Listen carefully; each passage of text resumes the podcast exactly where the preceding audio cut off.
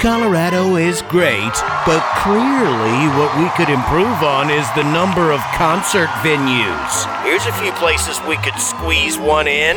Check, check. Like the median at 6th and Colorado, or in front of that slimy sculpture thing near the Highlands. You know what I'm talking about. Looks like kidneys. Ew. Or the train loop at Tiny Town, Duck Poop Island, and City Park.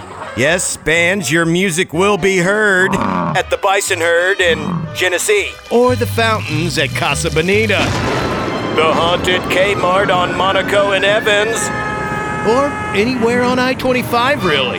Traffic never moves, so you'll have a captive audience. Search LOL at 505. Powered by Illegal Pete's. Search LOLs on iHeartRadio.